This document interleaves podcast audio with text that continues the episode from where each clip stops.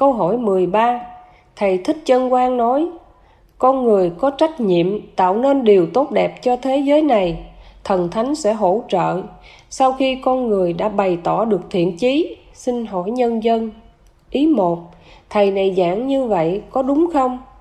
Ý 2 Thần Thánh có chi phối hành động của con người không? Nếu có thì bằng cách nào? Ý 1 Thầy này giải như vậy hoàn toàn không đúng. Ý 2 Thần Thánh có chi phối hành động của con người không? Nếu có thì bằng cách nào?